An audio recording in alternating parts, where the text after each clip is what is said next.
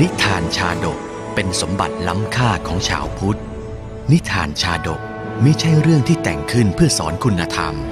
แต่นิทานชาดกคือเรื่องในอดีตชาติของพระสัมมาสัมพุทธเจ้า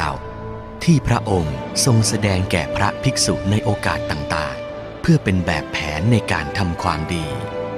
หลักธรรมที่ได้จากการรับชมและรับฟังนิทานชาดกนี้ สามารถนำไปใช้ให้เป็นคุณประโยชน์ ในการดำเนินชีวิตของตนเองและผู้อื่น ชาดกห้าร้อยชาติ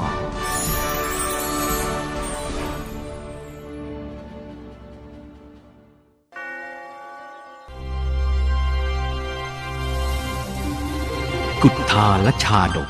ชาดกว่าด้วยความชนะที่ดี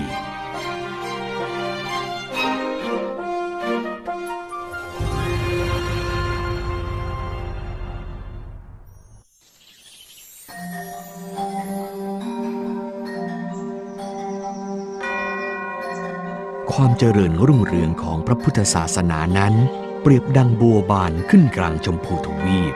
ย่อมเป็นที่พึ่งอันประเสริฐของเหล่าศาสนิกชน ซึ่งขาดผู้ชี้แนะนำทาง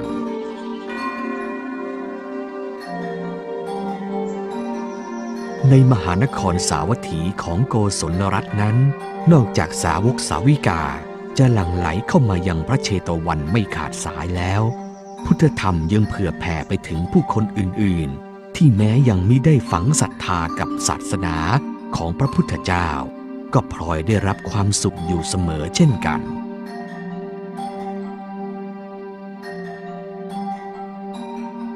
ดังมานพชาวสาวัตถีนามจิตตหัตถะก็เป็นผู้หนึ่งที่รู้สึกชื่นชอบพระศาสนาของสมเด็จพระพุทธศาสดา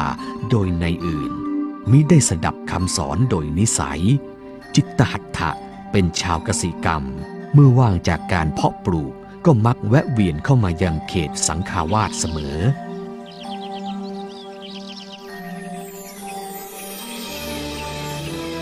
อืม วันนี้เข้าไปฟังธรรมหน่อยดีกว่าเรา ไม่ได้ไปตั้งหลายวันแล้ว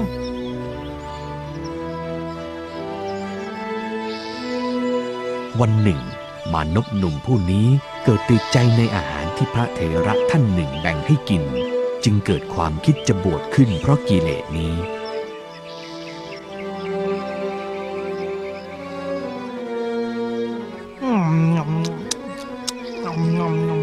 อร่อยจริงๆ ทำงานมาเหนื่อยๆอะ เจออาหารอร่อยๆ อย่างนี้ หายเหนื่อยเป็นปลิดทิ้งเลยเรา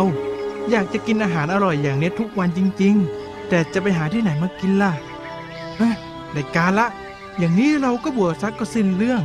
แค่นี้ก็จะได้กินอาหารอร่อยอย่างนี้ทุกวันแล้ว เมื่อคิดได้ดังนั้น มานพผู้หลงรสอาหารของพระก็ประวารณาเข้าบวชในพระเชตวันอาราม ครั้นผ่านขั้นตอนดีแล้ว ก็ได้บวชเป็นภิกษุในสำนักพระสารีบุตรสมปรารถนา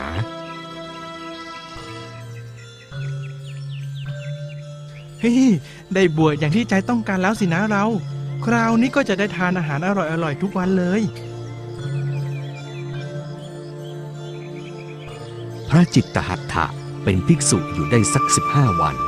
พอคุ้นเคยมีความสุขกับอาหารดีๆ ที่มีผู้มาถวาย ก็เริ่มอึดอัดต่อกฎระเบียบจึงลาศึกออกไป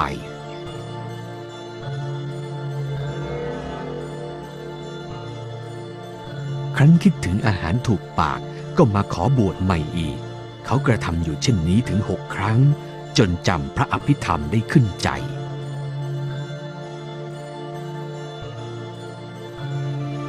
จะทำยังไงดีนะ พอศึกไปอะก็ยังคิดถึงอาหารรสอร่อย แต่วินัยสงฆ์ก็เคร่งครัดเหลือเกิน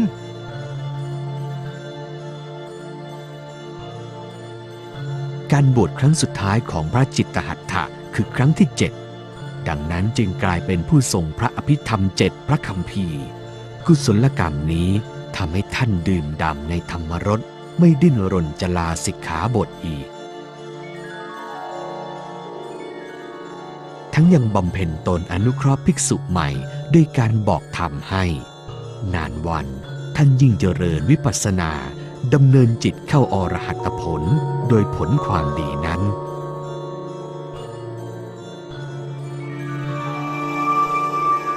ภิกษุทั้งหลาย เมื่อยกข้ออนุเคราะห์การบอกธรรมขึ้นสนทนาในธรรมสภา ก็มักมีทั้งสรรเสริญพระจิตตหัตถะและติฉินท่านไปพร้อมกัน เหตุเพราะมีอุปนิสัยปุถุชน ขณะครองผ้ากาสาวถึงหกครั้งนั่นเอง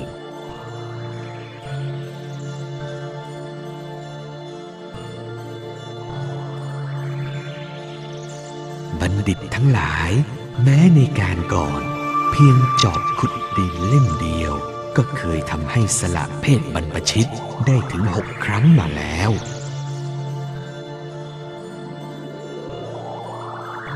แล้วพระองค์ก็ทรงตรัสเล่ากุทธาลชาดกขึ้นดังนี้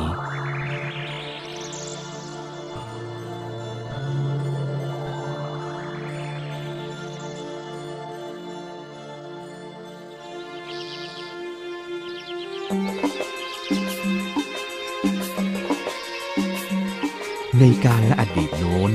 ครั้งที่พระเจ้าพรหมทัตยังทรงขับขชาทาน ออกรบขยายอาณาเขตของพาราณสี ครั้งหนึ่ง เมื่อมีชัยชนะกลับมา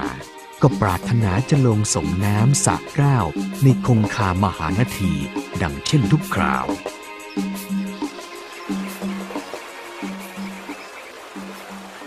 เดินทางมาเหน็ดเหนื่อย ร้อนเหลือเกิน เราจะส่งน้ำตรงแม่น้ำนั่นซะหน่อย กระหม่อมได้เตรียมอาพรณ์เรียบร้อยแล้วพระเจ้าค่ะ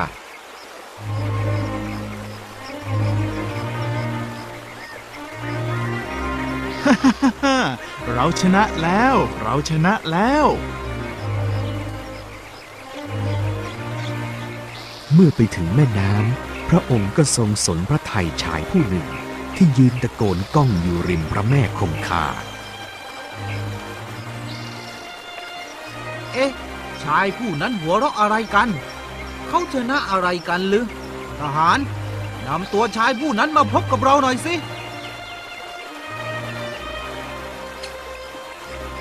ครั้นเมื่อพระองค์ทรงสะเสียนกล้าวเป็นมงคลดีแล้ว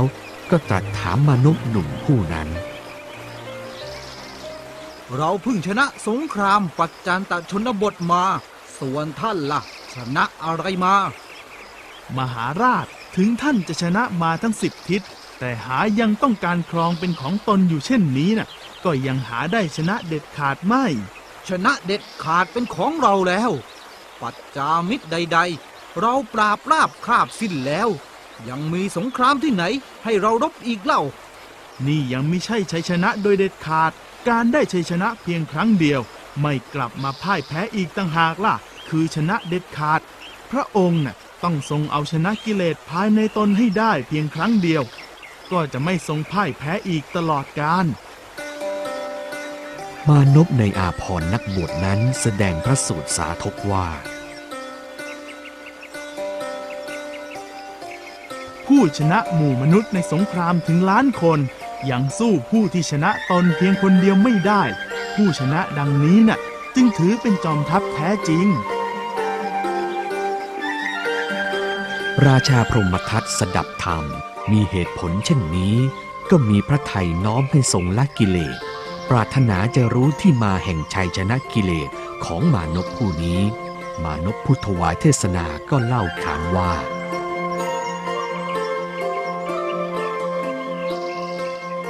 มหาราชผู้เจริญ ข้าพเจ้านามว่ากุทาละ เกิดและเลี้ยงชีพด้วยอาชีพกสิกรรม อาศัยจอบที่ตกทอดมาแต่ปู่ทวด พลิกพื้นแผ่นดินเพาะปลูกอยู่ในชนบท ปลูกน้ำเต้าฟักแฟงใดๆ ก็ล้วนบันดาลขึ้นจากแรงและจอบเล่มนี้น่ะ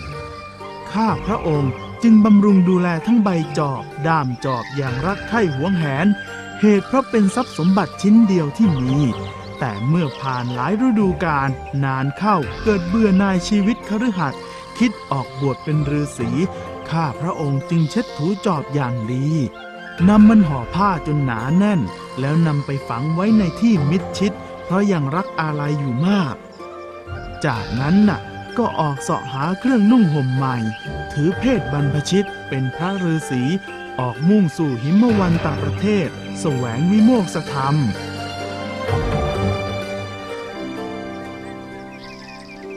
ข้าพระองค์ บวชเป็นฤาษีอยู่ได้ไม่นานสักเท่าใด ก็คิดถึงจอบเล่มนี้ เพราะเป็นสมบัติคู่กายคู่ชีวิตกันมานาน จึงออกจากเพศฤาษีกลับมายังสวนผัก ขุดเอาจอบมาเช็ดถูทำกสิกรรมกันต่อข้าแต่มหาราช ข้าพระองค์เมื่อเบื่อชีวิตปุตุชน ก็เอาจอบฝังดินไปเป็นฤาษี ครั้นเบื่อหน่ายเพศบรรพชิตก็ศึก เป็นเช่นนี้มาหกครั้งแล้ว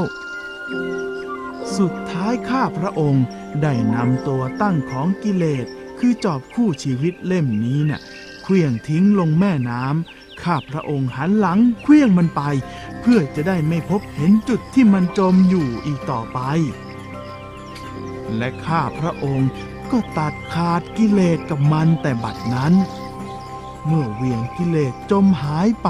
จิตใจก็เบิกบานในชัยชนะที่มีอาจตกอยู่ในอำนาจรักใคร่อยากได้มันอีก มหาราชที่มาแห่งคำว่าเราชนะแล้ว เราชนะแล้วมีดังนี้ และตัวเราก็จักเป็นฤาษีในป่าหิมพานต์ไม่กลับมาเป็นทุกข์อีก พระเจ้าพรหมทัตสดับแล้วทรงละกิเลสได้ ด้วยอำนาจจะตากทังขปะหานะ มีพระทัยอยากบรรพชา ทวยทหารก็พากันละกิเลสได้เช่นเดียวกันทั้งกองทัพ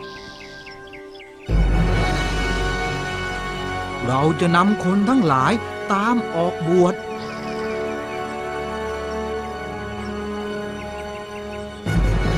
ครั้งนั้นพาราณสีและเมืองปริมณฑลอีกเจ็ดพระนคร ก็เกิดการเปลี่ยนแปลงอย่างโมโหราน กษัตริย์ พราหมณ์คฤหบดีทวยทหารพลนิกรมากมาย พากันสละทรัพย์สมบัติออกถือบวชติดตามพระเจ้าพรหมทัตหม่อมฉันก็ประสงค์จะสละซึ่งกิเลสตามพระองค์ออกบวชเช่นกันพระเจ้าค่ะ ขบวนพระมหากษัตริย์ทรงดำเนินตามหลังกุฏทาและฤาษี มุ่งหิมวันตประเทศออกสู่มหาพิเนกสกรรม ครั้งนั้นมหาชนหลั่งไหลสละกิเลส ออกบวชในการนั้นเป็นระยะทางถึง 12 โยชน์หรือ 1,920 กิโลเมตรทีเดียว กุฏทาและฤาษีทำบริกรรมและบวชให้พระราชา และเหล่าบริษัททั้งหมด ทั้งหมดเพ่งกสินเจริญพรหมวิหารธรรม จนสังขารวัยดำเนินไปถึงสุดสิ้นสุดอย่างมีความสุข พระพุทธเจ้าแสดงพระธรรมเทศนาชาดกนี้แล้วตรัสว่า อำนาจกิเลสปลดเปลื้องได้ยาก กระทำให้ผู้เป็นบัณฑิต กลายเป็นผู้ไม่มีความรู้ไปได้ ซึ่งจิตที่บำบัดแล้ว ย่อมนำสุขมาให้ด้วยประการชนี้ ในพุทธกาลนั้น พระพุทธองค์สืบอนุสนธิประชุมชาดกว่า พระเจ้าพรหมทัตกำเนิดเป็นพระอานนท์พุทธบริษัทในครั้งนั้นกำเนิดเป็นพุทธศาสนิกชน กุฏาและฤาษีสวยพระชาติเป็นพระพุทธเจ้า